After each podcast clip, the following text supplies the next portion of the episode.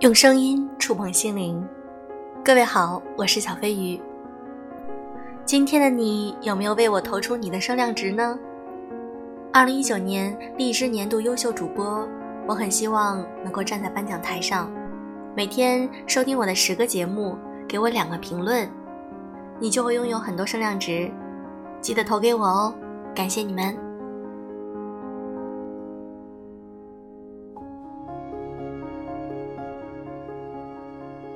今天我想和大家分享一篇文章。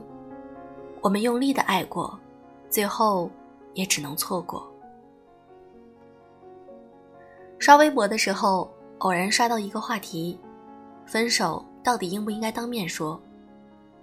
有人说，分手一定要当面说，这是对这段感情基本的尊重；也有人说，如果感情一定是要结束了，再没有可以商量的余地，不见面也好。免得两个人当面谈不好要吵起来，要么哭得心软，弄得双方更难堪，最后不欢而散。怕当面分手的不可控，电话或微信分手的太草率，说到底都不过是想好好结束，体面分手，即使只能到这里，再没办法和你曾经的我们共同向往的完满结局。朋友跟我发微信。跟我说他失恋了，可笑的是，他们连最后一面都没见。微信说完分手，然后这个人就像在生命中消失了一样。从前和他互道晚安的人，曾经朋友圈都是满满狗粮的人。原来那个和他各个社交软件中都用情侣头像的人，就好像突然间人间蒸发了一样。他问我。为什么分手不能当面说清楚？这样分手，觉得这段感情就像是还没结束，甚至怀疑他是不是真的爱过。我安慰他，问他怎么会突然就分手了。他说：“没想到这次吵架一时冲动就说的分手，最后竟然真的就被当真。可是感情里哪有不吵架的？原来每次争吵都明明能够和好的啊！”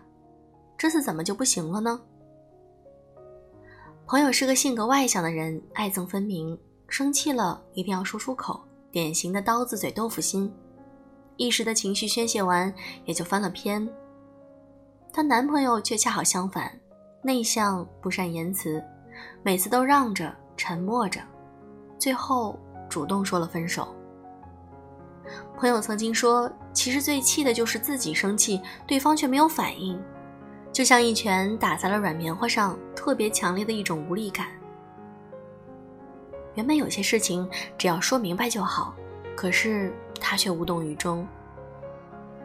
爱情本来就是消耗品，在不经意的忽视和琐碎的争吵中就被一点点耗尽，大概爱累了也就放手了，绝情的话听多了也就走了，再也没有回头。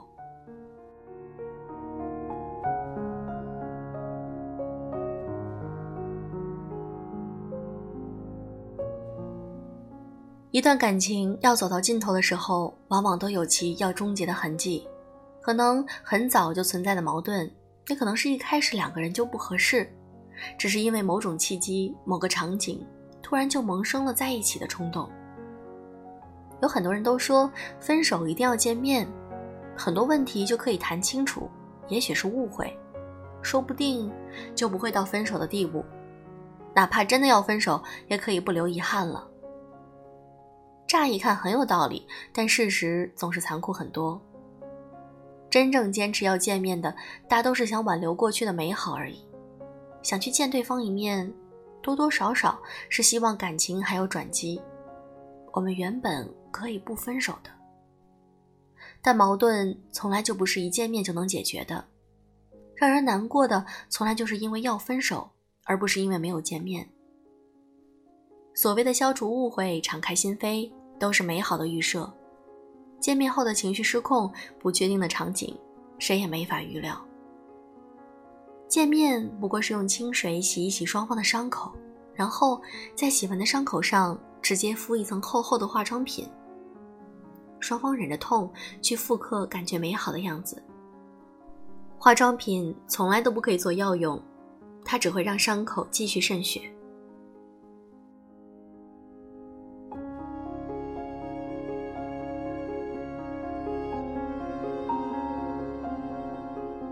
见面分手的不可控性太强了，很多人明明不适合，也明明知道走不下去了，见了面就心软，想再尝试，最后却又落到伤得更深的结局。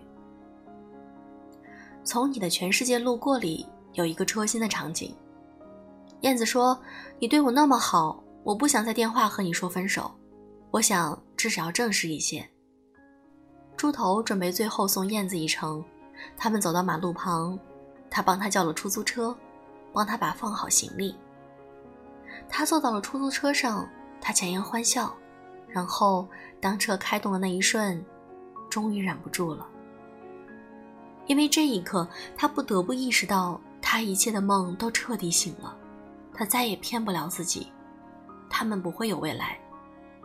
他爱得如此炙热的那个女孩将永远离开，再也不会回头。他一边哭着，一边追着出租车喊：“燕子，燕子，你一定开心，一定要幸福。”后来喊着喊着又变成：“燕子，燕子，没有你的我怎么活啊？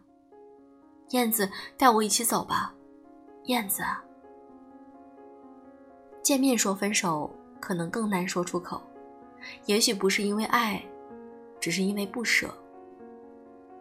生活里的每一句话、每一个场景、每个细节，都会让人不舍，却让后来的感情走得更难。把分手说出口，又怎么舍得看着曾经深爱过的人那么难过？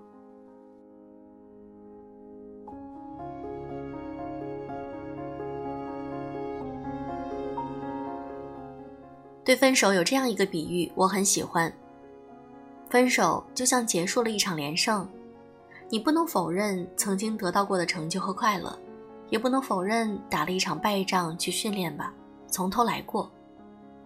分手就像一个人在深夜里独自就着可乐、嚼着零食看电影，放的是回忆，看的是自己，想的是青春。而至于影片的内容，你看完之后又记得多少呢？见面只是在网上看到一场电影之后，去影院补上一张票，或者再看一遍或不看，剧中人早已不在。分开不是谁不好，只是我们想要的对方刚好给不了。当初深情不在，日后何必叨扰？我爱你不后悔，也尊重故事结尾。